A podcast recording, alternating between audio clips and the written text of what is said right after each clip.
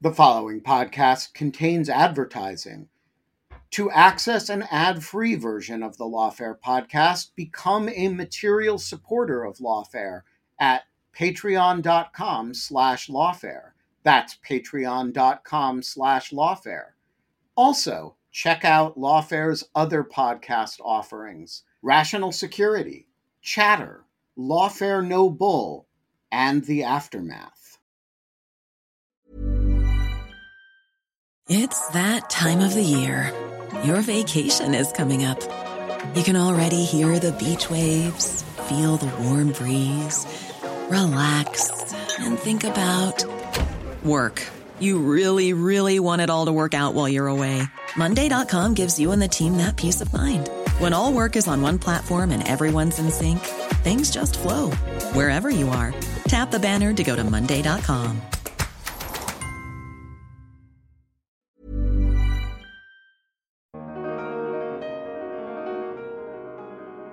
His sensitivity to government national security concerns and his sophistication about some of the issues on which Judge Cannon seems particularly unsophisticated can be expected to be pretty high.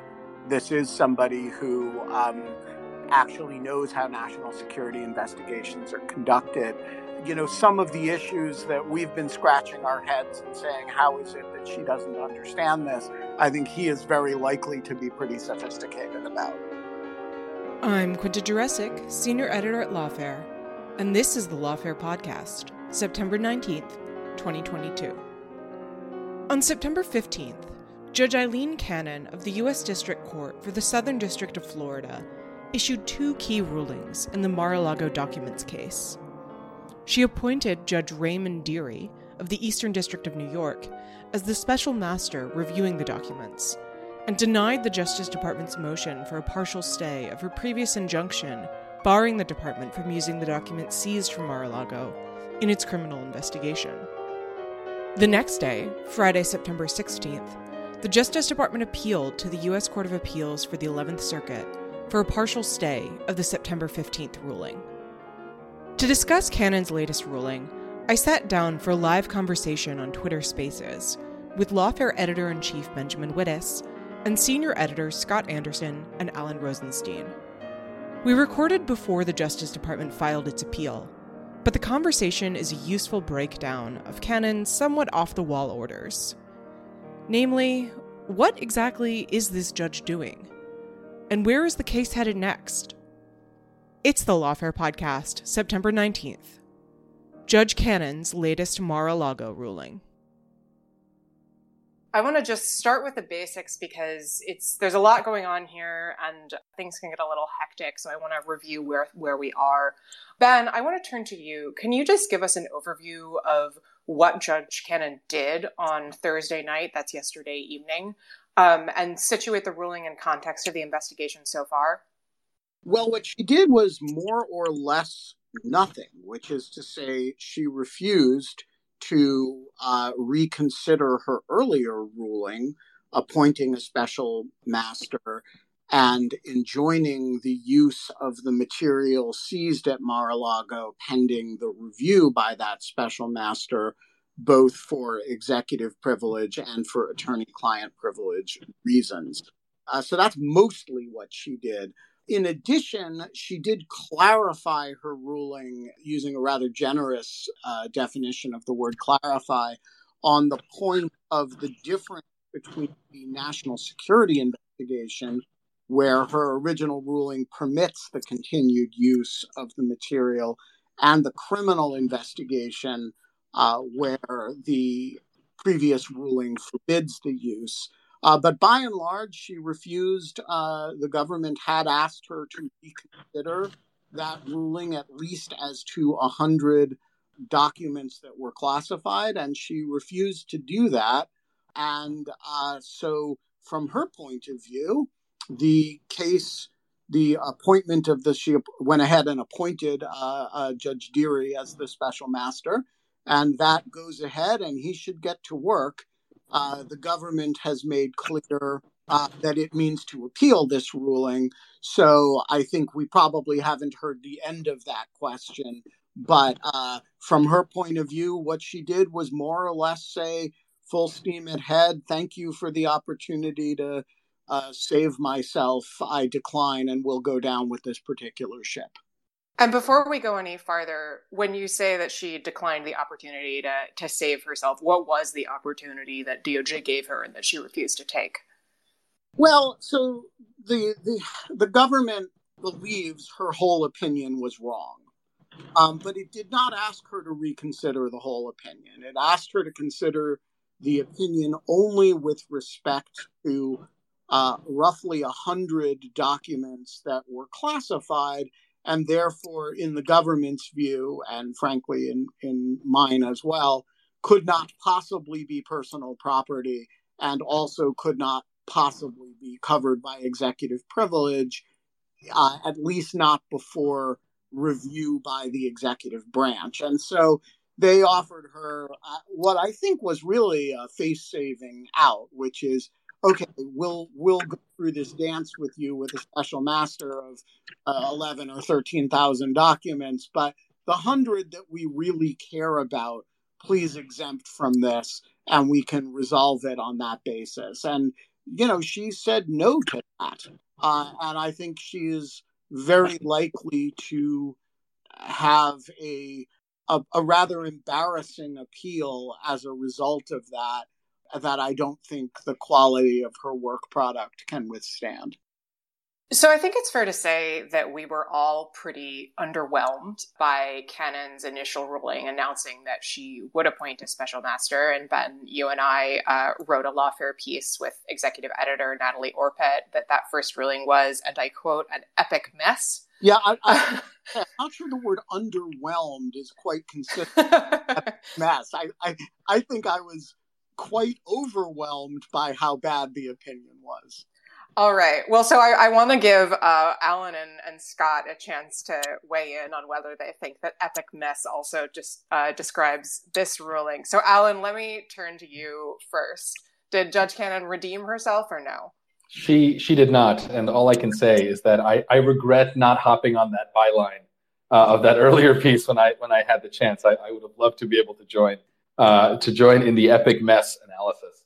Look, I agree with Ben that this was DOJ offering an off-ramp of sorts. And what I find strange about the order is that Judge Cannon did not take it in the sense that she declined to reconsider her earlier ruling, even in part. However, I want to quote here, the further elaboration, this is on the bottom of page 5 for those who are following along, the further elaboration that she provided both makes it clear that DOJ actually has a decent amount of flexibility, but also raises a whole nother set of questions. So let me suggest what I mean by that in some more detail. So she confirms that her original order enjoins the government only from further use of the content of the seized material for criminal investigative purposes. This includes, for example, presenting it to the grand jury, and using the content to conduct witness interviews as part of a criminal investigation. So she is doubling down on that part of it. However, in the next sentence, she suggests that there is some flexibility because she says, the order does not, however, restrict the government from conducting investigations or bringing charges based on anything other than the actual content of the seized materials, from questioning witnesses and obtaining other information about the materials, et cetera, et cetera. Now, this seems like it is trying to give DOJ extra flexibility. But as our colleague David Priest, I think, pointed out earlier today, I think it was on CNN, this actually just shows that Judge Cannon does not actually know how national security investigations work. Because if you go to a witness and you say, you know, can you tell me what happened with respect to these documents and they were stored? And the witness says, which documents? Well, at that point, your questioning is over because according to Judge Cannon, you can't talk about the contents of the documents with these witnesses. So in that sense, Judge Cannon seems to be trying to give DOJ some flexibility, but that won't really work.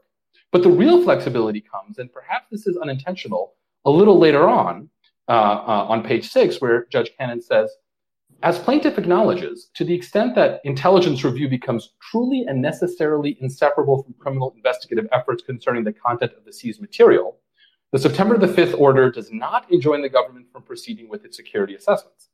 Now, this is a pretty big loophole, because who's going to decide whether or not an intelligence review is, quote, necessarily inseparable from the criminal investigative efforts? And the answer is the government. Indeed, Judge Cannon admits as such on footnote 5 of page 9, where she says, because the court is not privy to the specific details of the government's investigative efforts, the court has to, expect that the government in general is best suited to assess when it is truly necessary. So she's basically admitting that the government has to decide this anyway.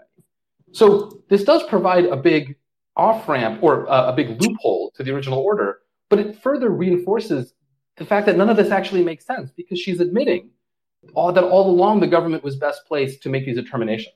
So I get the sense that she is trying to do a bunch of different things at the same time. She is trying to limit the government's ability to do this investigation, but she also realizing that she can't do that, nor should she do that. So she's trying to give the government some out, except not say it explicitly, and is just making a giant hash out of the whole thing. And at some point, all of these spinning plates will just come crashing down to the ground. And I agree with Ben that that's probably going to be when this is heard by the 11th Circuit.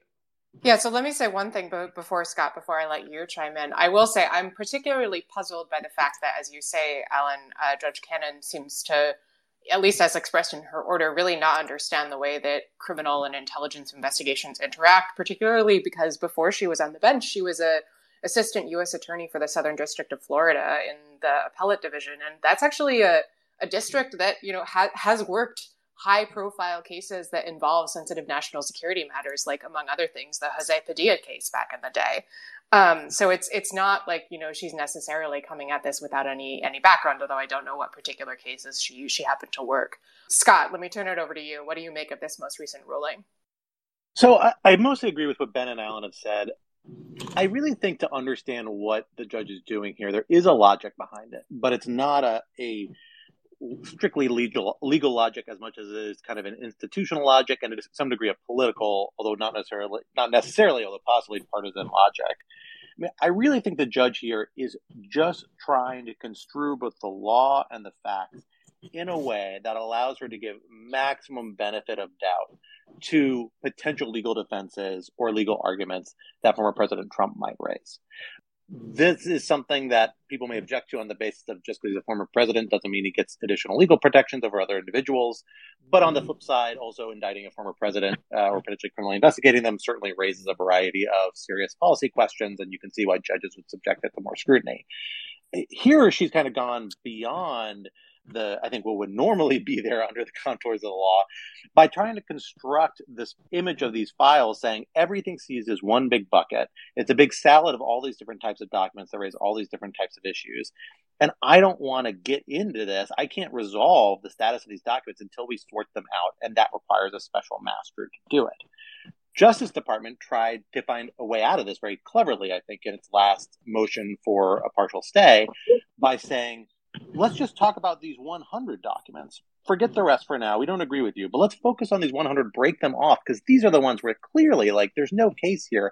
We want to have a concrete argument about the arguments Trump would have regarding just those 100 documents, where executive privilege claims and other claims are the weakest. And this was her way of avoiding that, because doing that would open the door to then having to litigate the status of all these different tranches without this review that former President Trump has asked for.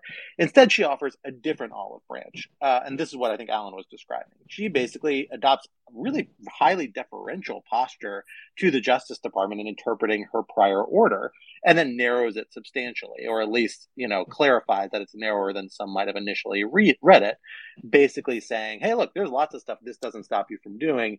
And by the way, if there's some confusion between what you have to do for national security reasons and the criminal reason, I trust you to kind of draw that line. I don't know if that's a really plausible way of saying distributing the kind of responsibilities there. I imagine the Justice Department is still going to be a little reticent to tread too closely to the line in this case, particularly such a sensitive case. So you don't want the judge, they may not be confident the judge isn't going to change her mind and slap back at them and say, no, in fact, you did cross a line here, despite all my language about being fairly broad.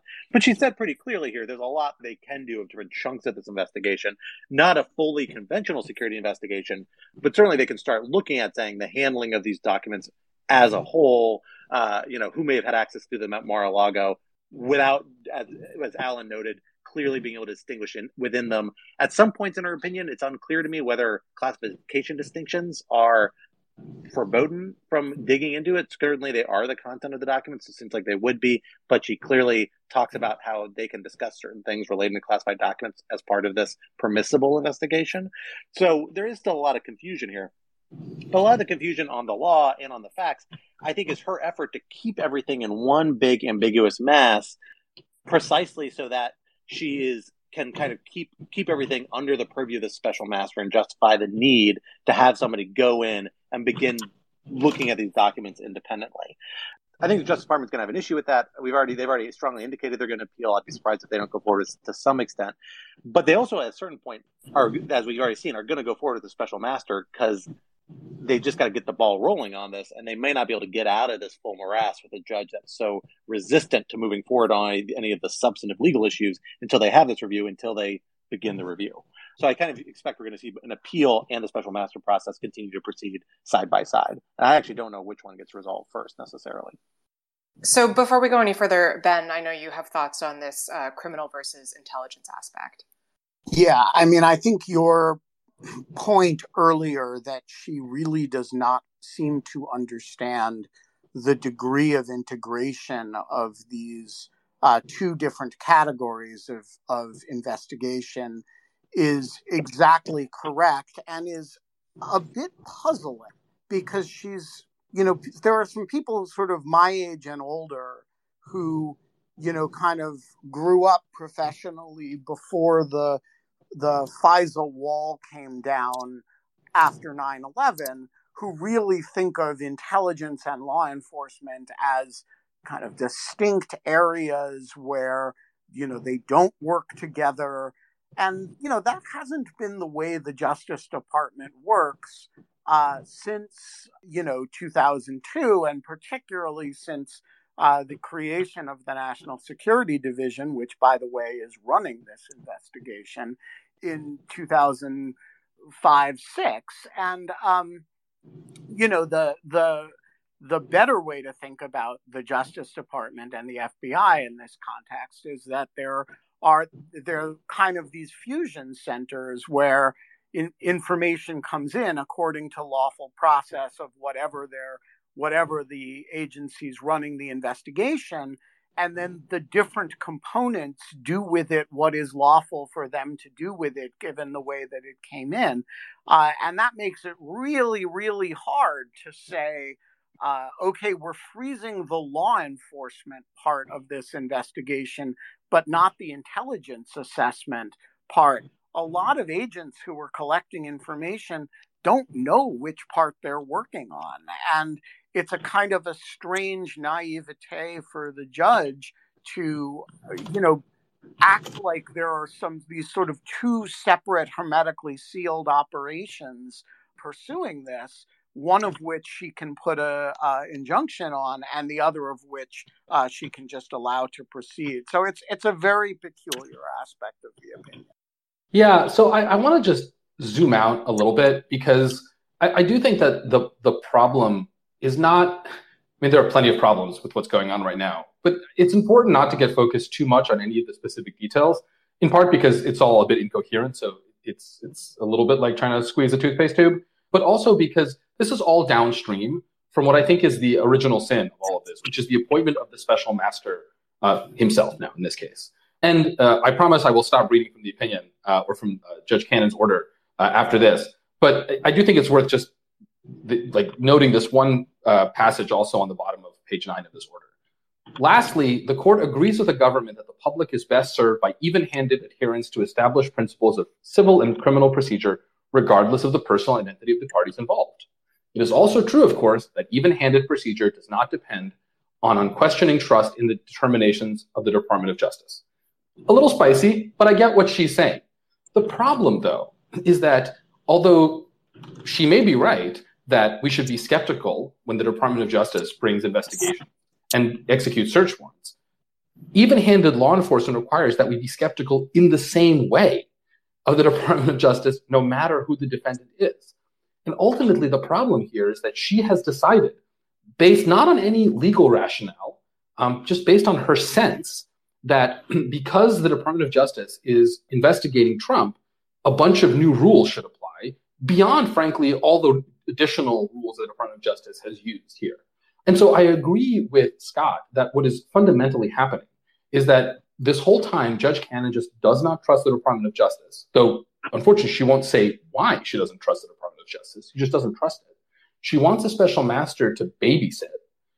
She's creating all of this confusion so that everything sort of has to go through the special master, although she doesn't want the responsibility of actually screwing up the Department of Justice investigation. And that's what she's doing. Now, there is a certain coherence there, I guess. But ultimately, what is still undefensible is the idea that because this happens to be about Donald Trump, not just, you know, do we maybe hold the DOJ to a slightly higher standard, which is definitely what it's doing for itself, but that we throw out the entire rulebook and invent essentially a completely parallel process of criminal procedure that just does not exist anywhere else and for any other defendant. That is the thing that is most corrosive here. Because I do agree that ultimately DOJ will be able to get its job done. But my goodness, this looks terrible. So I want to just respond to that really briefly. Look, on one level, I sympathize. Like, being a former president doesn't get you a new bundle of legal rights different than other Americans. I think that's fundamentally true. I also think we shouldn't be naive to the fact that judges are going to approach this case differently than if this were not the former president. She said that outright in her opinion, this latest opinion. That's not a secret, though. Like, it inevitably weighs in here. There are ways it can do so validly and invalidly. But because of the sensitivities of this case, because of the political implications, because of the historic nature of it, like, judges are going to give Donald Trump a lot more benefit of a doubt than other defendants in that position might be and will receive in the future, quite frankly. And I think as observers and frankly as advocates in the Justice Department and elsewhere, like, it's worth kind of bearing that in mind, because I don't think it's actually going to be that different on appeal. Now, do I think they're going to uphold this? No, I don't, because I think it's too far out on the law. But I think they're going to feel the need to entertain a lot of these arguments a lot more credibly than if they were made by somebody in a comparable position who doesn't have the same political implications.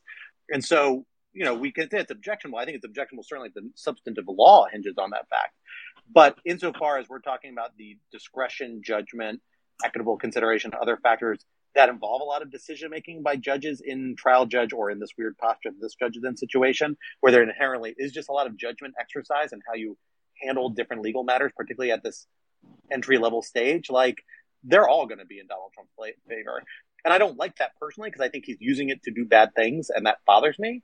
But if you were to say this in a neutral context where an incumbent president is investigating a former president of a different party, I would say I get that. I get that instinct to say, let's give the maximum benefit of a doubt to insulate our process politically. And so, you know, a better balance needs to be struck. This judge is not doing it the right way, but I don't think it's a logic that's going to be alien to a lot of other members of the federal judiciary. So I want to piggyback on that to ask an incendiary question in the hopes of eliciting some interesting responses. A lot of what we're seeing here is greater skepticism from the judge toward the Justice Department than we typically see. And I've seen some people make that point, that she's kind of flipping on its head the presumption of regularity in a sense.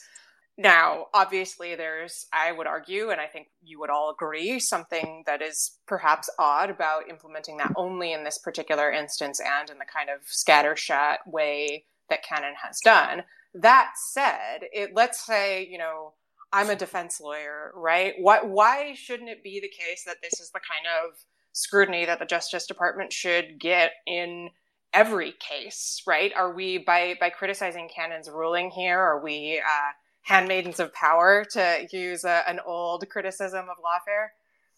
Well, because as the person to whom that criticism was directed, and as a sworn handmaiden of power myself, I would say no.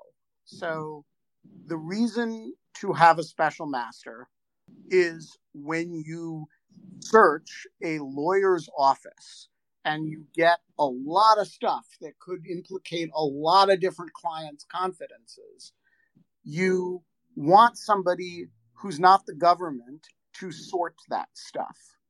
As a general matter, when we conduct a search warrant, we don't say there's three levels of review here. One, a judge has to approve the warrant. Two, the Justice Department has to follow the warrant in good faith. Three, the defendant, if anyone's charged, can move to suppress stuff.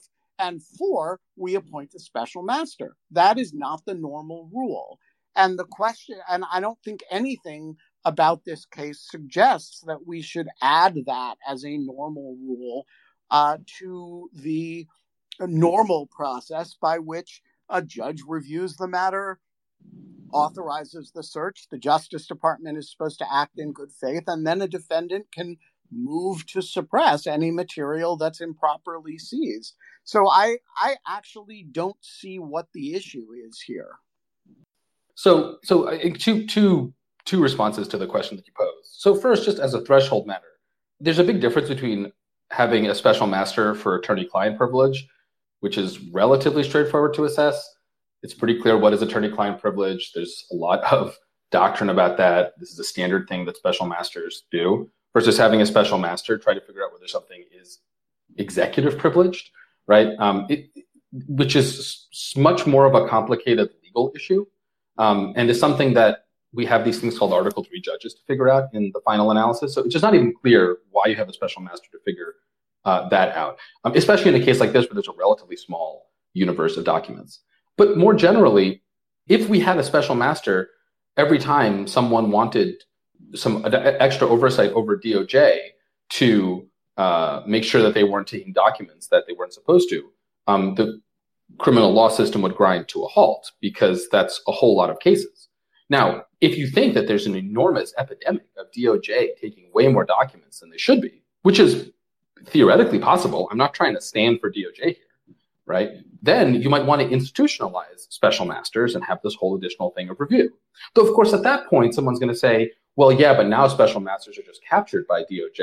So what you really need is a special master to review the work of the special master. And then it's just special masters all the way down. The problem is at some point you have to accept that there's a certain amount of trade-off between people overseeing the work of the government and the government ever getting anything done. And I have no objection to ratcheting that up. I have no objection to us all being far more skeptical of DOJ. But then we should be a little more skeptical across the board rather than just say that in this particular case, for reasons that, again, Judge Cannon isn't even articulating, frankly. We need to sort of, again, invent parts of the rule book because we don't trust DOJ. Again, and this is, I think, especially notable given how careful this DOJ has been about treating Trump with kid gloves. I just don't think anyone can look at how DOJ has conducted this investigation and think that it is taking shortcuts because it wants to nail Trump. I don't disagree with that. The only thing I'll add here, though, is that, there's a reason Trump's counsel chose this as a step to say, to push on. And I think they anticipated, and correctly in this case, and then they got very lucky on the judge they drew, that the argument that a former president being investigated is going to put a lot of pressure on claims like this to say, like, well, this is just a neutral third party looking at this stuff. Like, why wouldn't, in a case this sensitive, would we want that as a precaution in a variety of different factual patterns, even if it may not be the ordinary case, right? Like, this is the unique case, the sui generis case, that creates an exception to all the usual standards. And Trump's lawyers know that, and they're going to use it to ruthless advantage. Getting the special master and petitioning for one was the first step in that, but we're going to see that strategy continue moving forward. And I'm not sure you're always going to win or often going to win by the argument that, well, this would be a disaster if it applies in normal cases simply because this is such an unusual case. Hiring for your small business? If you're not looking for professionals on LinkedIn, you're looking in the wrong place. That's like looking for your car keys in a fish tank. LinkedIn helps you hire professionals you can't find anywhere else, even those who aren't actively searching for a new job but might be open to the perfect role. In a given month, over 70% of LinkedIn users don't even visit other leading job sites. So start looking in the right place. With LinkedIn, you can hire professionals like a professional. Post your free job on linkedin.com/people today. Cool fact, a crocodile can't stick out its tongue. Also, you can get health insurance for a month or just under a year in some states. United Healthcare short-term insurance plans, underwritten by Golden Rule Insurance Company, offer flexible, budget-friendly coverage for you. Learn more at UH1.com. Hey, Lawfare listeners, Ben Wittes here. Want to tell you about the first time I got a report from the folks at Delete Me. It was shortly after I started using the service back in 2022, and they sent me their first privacy report. I have since gotten 8 others, and it contained some shocking information. They had removed my data from 56 separate data brokers, that this had included 133 separate records, including 621 individual pieces of personal information. The data broker with the most information about me was a company I'd never heard of called People by Name. And here's the thing.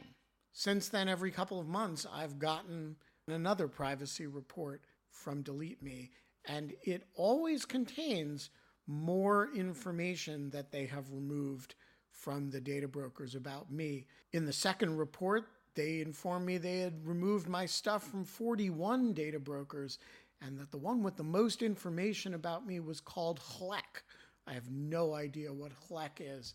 So the other day, I got my latest report, and it includes 15 more data brokers with my personal information, 113 pieces of personally identifiable information.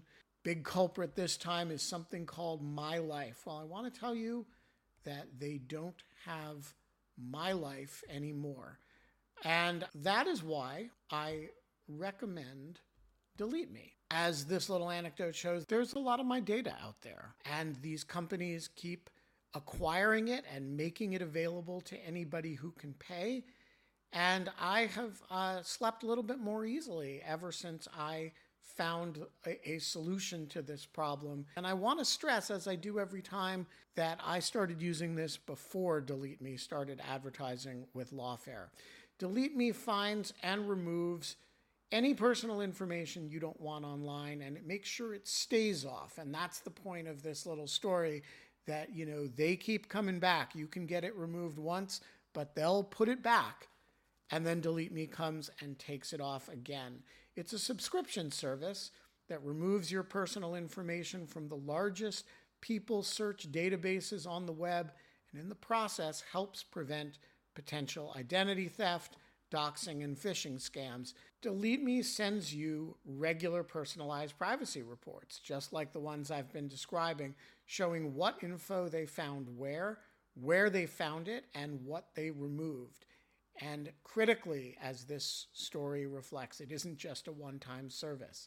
It's always working for you, constantly monitoring and removing the personal information you don't want on the internet. It does all the hard work of wiping you and your family's personal information off the web.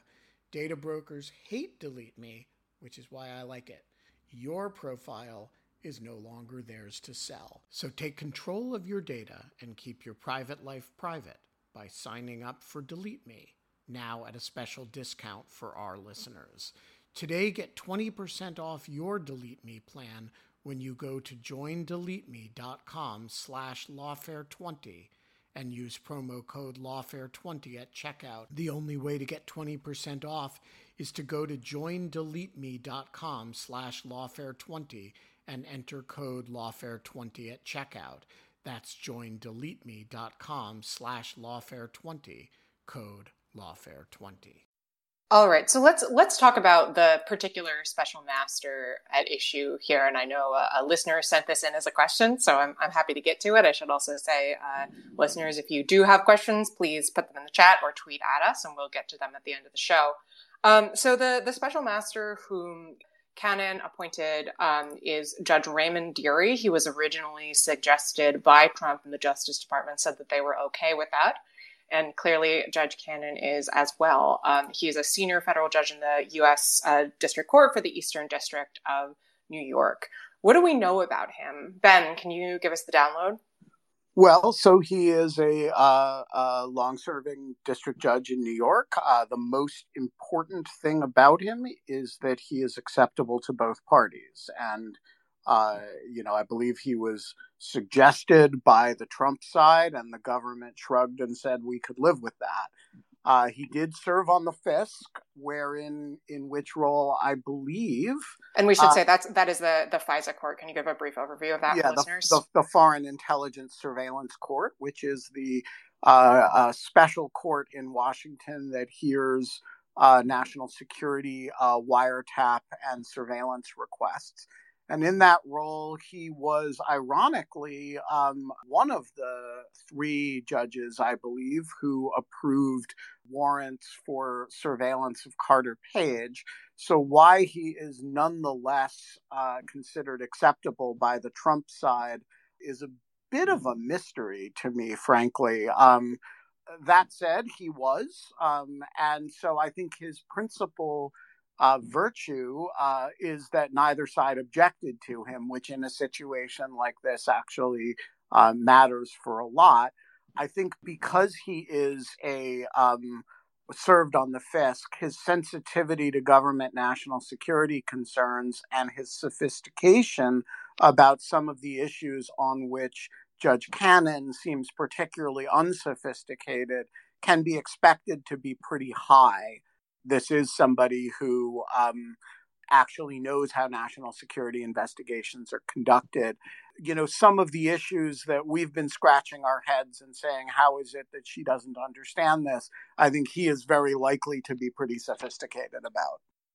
Yeah, I will also note my own confusion about why Trump suggested Judge Dearie, but we shall see. I should also mention it is not typical for sitting judges to serve as special masters because they have day jobs, but Judge Dearie is actually, he took senior status, and so that is why he is available here, even though he is technically still a judge on that court.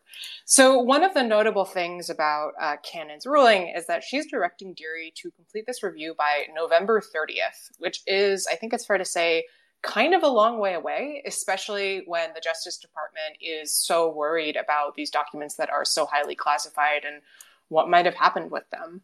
I want to talk about the prospects for appeal in a little bit, but before that, how much of a wrench does this throw into the works for DOJ, assuming just for the moment that all of Cannon's order stays in place?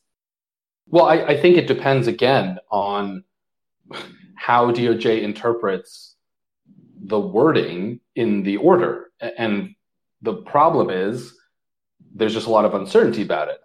I think that Cannon has both signaled, and I think you can massage the word soup in a way that gives DOJ a lot of leeway to do its intelligence assessments and, where necessary, to bring a criminal investigation along with that.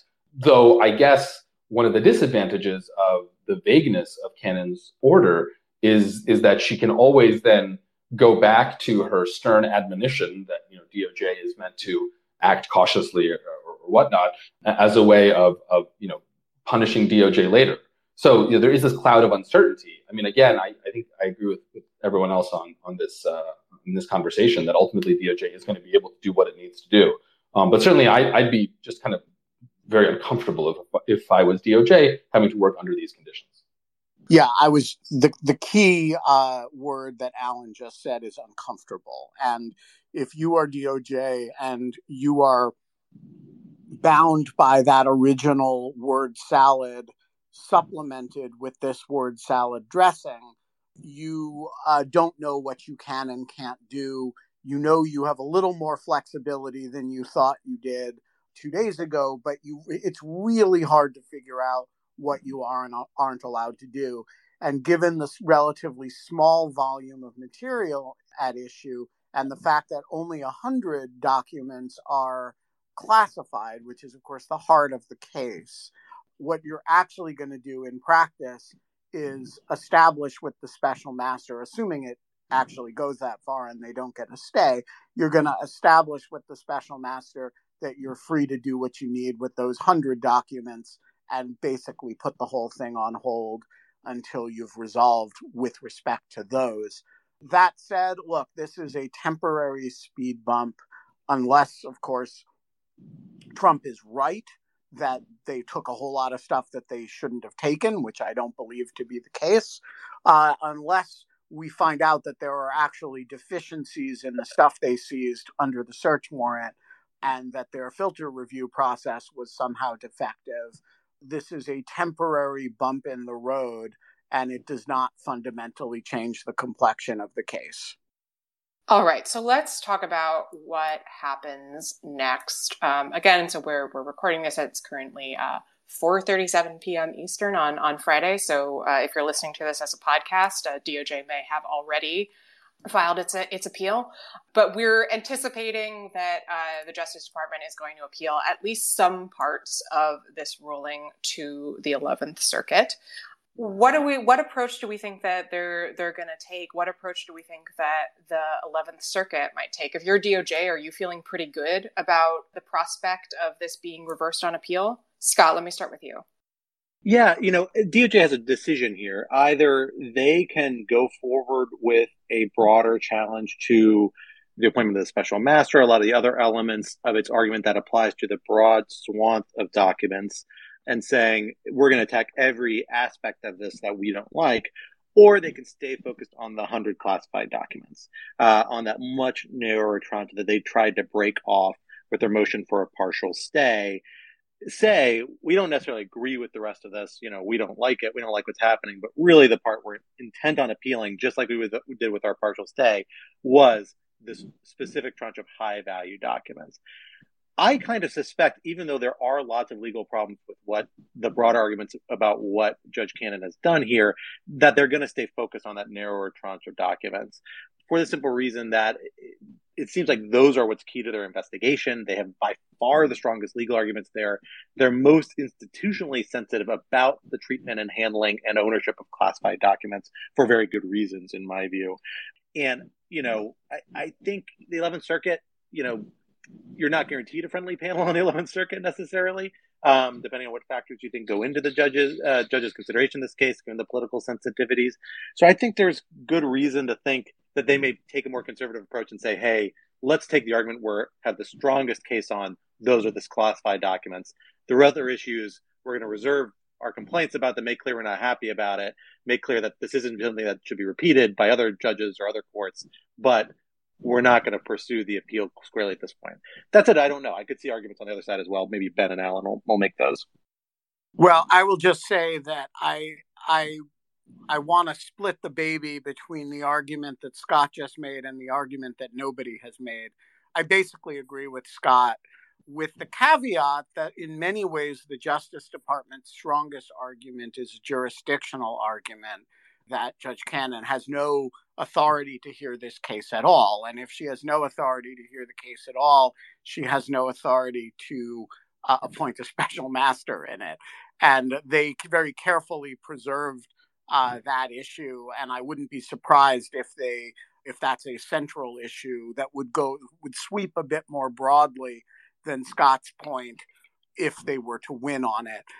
A couple of other things. There are two ineluctable government equities here. One is that they will not negotiate about, or that they have to appeal. So one is the idea that a special master can review executive privilege material, or that anybody has the right to demand an outside review of executive privilege material. There's just no way that the government is not going to appeal that. The second is the issue with respect to the 100 specific documents, that how can Donald Trump have a possessory interest in or ownership interest in classified documents? It actually is analytically nonsensical. The government doesn't, think about the last time the government came to your house, took your personal documents, and put classified markings on them.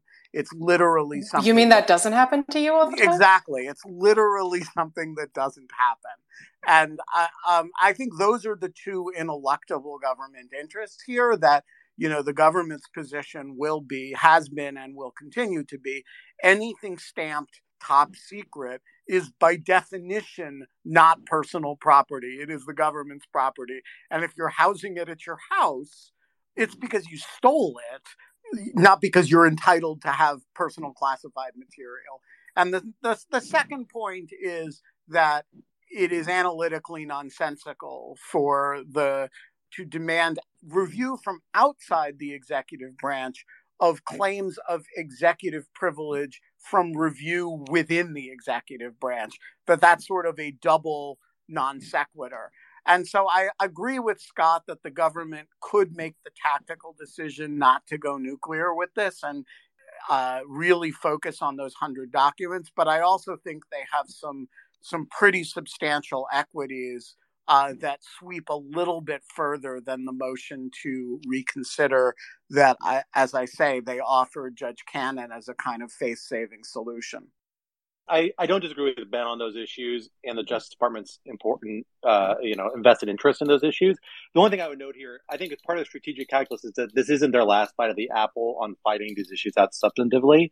This is really about whether the special master is going to have to do its work before we reach these issues. A lot of these other issues are going to come out as part of the special master process and how the special master chooses to go about its duties and approaches these documents. And that's why I think Justice Department may feel like we're not going to give up on these arguments. We're going to save them for that next stage in the process and focus on the classified documents that are most key to our case. All right. We're going to go to listener questions. And if you have a question, please put your question in the chat or tweet at us. So first is a question from Alan Glenn, who asks, so does this mean that from now on, before an intelligence agency marks a document as classified, they have to have a federal judge looking over their shoulder? Alan, I'll throw that to you. I mean, I don't think so. I certainly hope not. This debate this dispute is limited to these specific documents, and unless something deeply crazy happens on appeal, I don't think that'll change how the executive branch classifies information. All right. Next, Alan, I'm going to throw another one to you. There's a question from Alark, who asks, what are the checks and balances in place for assessing and responding to behavior and competence at the level of a district judge? Yeah, I will leave it to Ben to sing the I'm a district judge and I'm smarter than you song. But there are really three. The first and the most obvious, and the one that's used all the time, is reversal on appeal. And that's obviously what we've been talking about. And that's hopefully what will happen in this case. And district judges get reversed all the time. And again, that doesn't mean that they were wrong or incompetent, right? Sometimes the appellate court is wrong, and sometimes these are just hard questions. But that's the first line of defense, as it were, for district judges who are going a bit rogue. The second line of defense, and this is very extreme, is impeachment. Article 3 judges are, by the Constitution, given life tenure and salary protection. The whole point is to give them quite a bit of leeway. But plenty of federal judges have been impeached and removed in American history. Now, it's very important to appreciate or to recognize that this has only ever been because of criminality, basically. In 1804, Congress impeached but failed to remove Supreme Court Justice Samuel Chase. And they impeached him over, basically, they disagreed with his some of his rulings. Public drunkenness, man. Well, yeah, but mostly because they disagreed with his rulings. And the failure to remove Justice Chase set a really, really strong norm, basically, that when you impeach and remove judges, you only do so because they've basically broken the law or they've acted corruptly. So I think it's inconceivable, and I think it's actually it would be a bad thing if judges were impeached and removed because people believed them to be wrong or even believed them to be sort of partisan. Now, this would, of course, change if a judge was found to be literally working in cahoots with a party. That would be just an obvious ethics violation, if not a downright criminal violation that has occurred from time to time. So there is the impeachment and removal provision. And then the third line of defense, and this is informal, but actually really important, is what we might call peer reputation and peer sanction.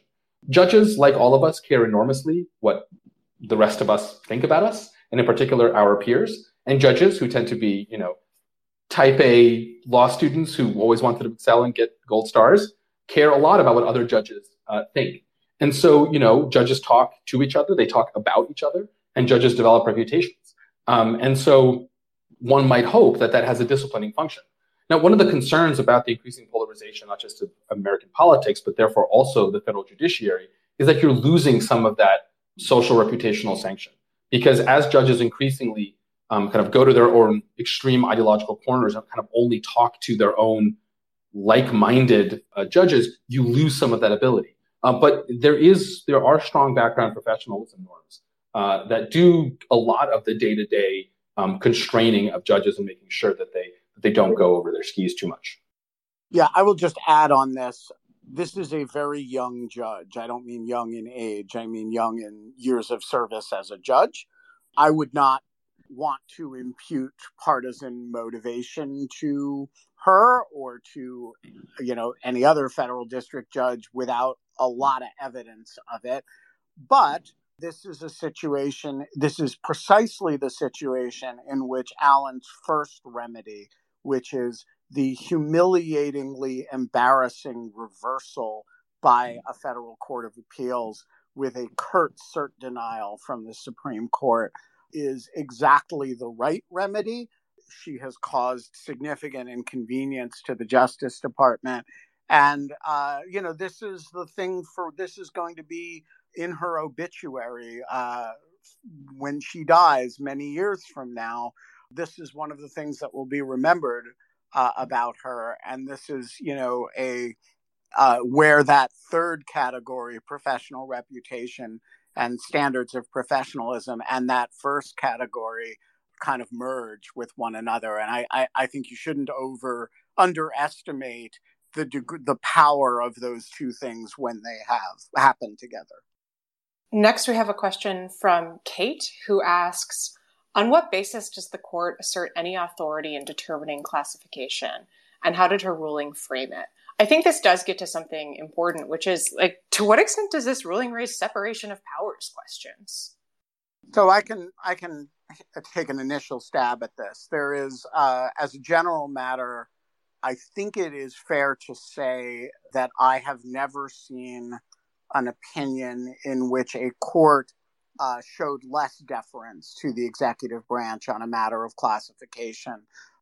Normally, those decisions are ultimately reviewable, but reviewable with an extreme deference to the executive branch. And here she says, yeah, I know they were stamped classified, but seriously, I don't, that's the beginning of the conversation, not the end of the conversation. That sounds more like a ACLU lawyer than a former AUSA. I'd be curious for Scott's thoughts on it, though.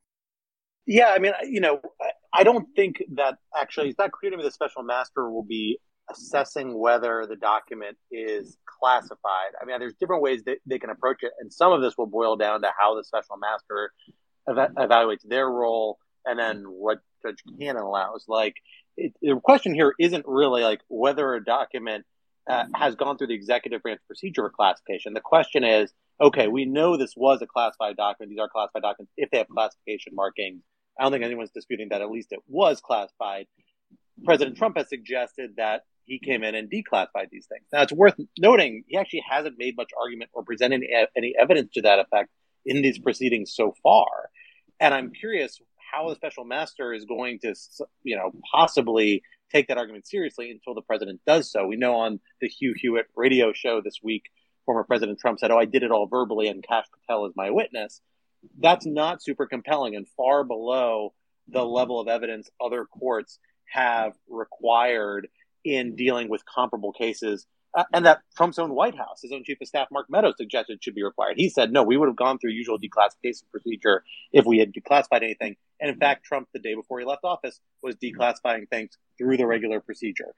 So it's hard to see any judge being credibly swayed by that. I think even these judges, although who knows exactly, or even Judge Cannon. I won't say anything about Judge Dearie, who's, as far as I know, very reasonable about this. But, how when does that decision get made in the special master process? Is the special master going to come up with an assessment of his own and provide a recommendation?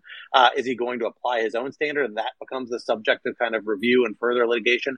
That's unclear to me. And I think it really is exemplary, again, of Judge Cannon simply trying to pass the buck and kick the can down the road on deciding all of these hard questions by bringing in and granting the special master request. They don't go away once the special master looks at this. Either somebody else is going to have to make a decision for the judge, or Judge Cannon's going to have to rule on these substantive issues. And that's ultimately, there's no avoiding that. And it'll come down to that question is, has President Trump provided any evidence that's compelling that he could have or did declassify these things? And I have written for Lawfare in a piece a couple weeks ago. I think the case of that is almost nil. I just want to clarify very briefly, I was not throwing shade at the ACLU before, since both Alan and Quinta seem to have misinterpreted what I said. I want to clarify it. The ACLU has traditionally argued for less deference by federal district judges and appellate courts to government assertions of classification. So I was simply pointing out that the substantive position that she took without briefing actually sounds a lot like the degree of deference that civil libertarians have asked courts to apply to government classification decisions. So next I'm going to go to a question from AG, who asks, how can a special master assess if a document is classified? Does he just say this one is and this one isn't? How does it work? Alan, let me toss that to you. Well, I mean, it depends on what you mean by assessing whether it's classified. If the question is, did the document have a classified marking on it? Then I guess the special master can just look at it.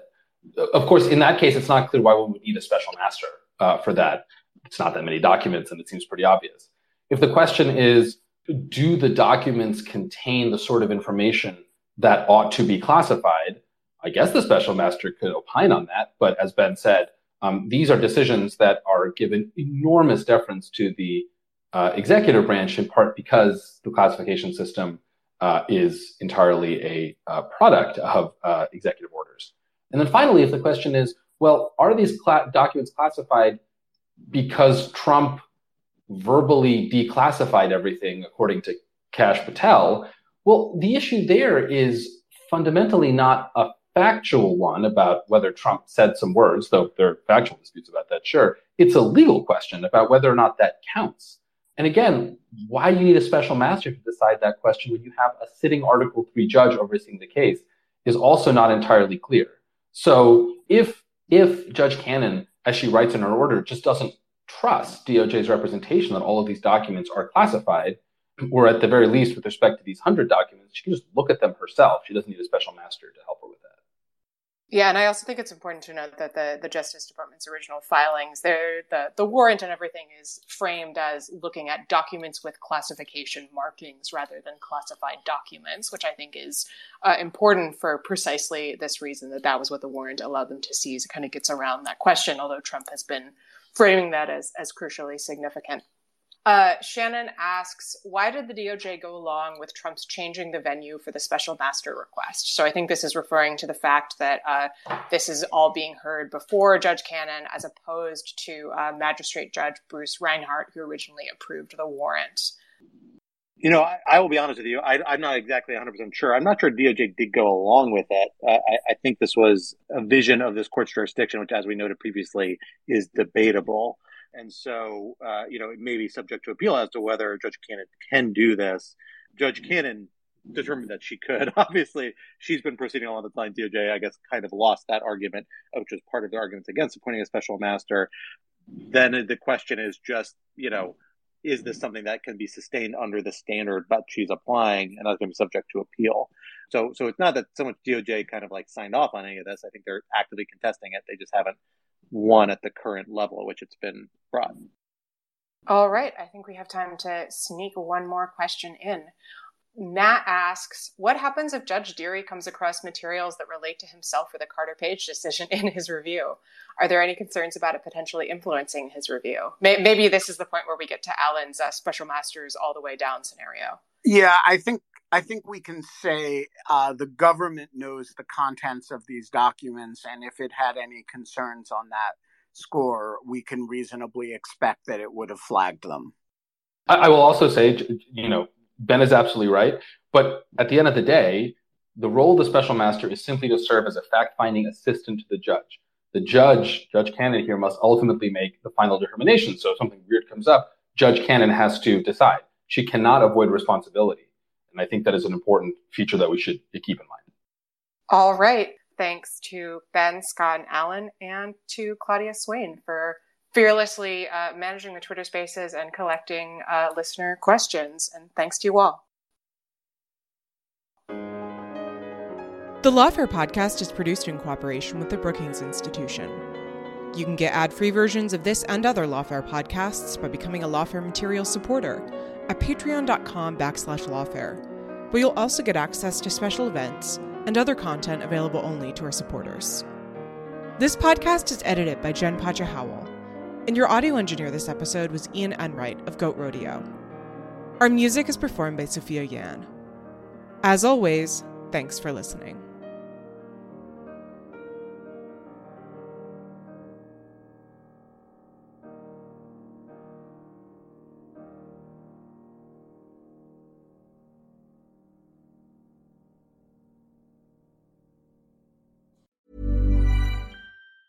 Hey, it's Danny Pellegrino from Everything Iconic. Ready to upgrade your style game without blowing your budget? Check out Quince. They've got all the good stuff, shirts and polos, activewear, and fine leather goods, all at 50 to 80% less than other high-end brands. And the best part? They're all about safe, ethical, and responsible manufacturing. Get that luxury vibe without the luxury price tag. Hit up quince.com/upgrade for free shipping and 365-day returns on your next order. That's quince.com/upgrade.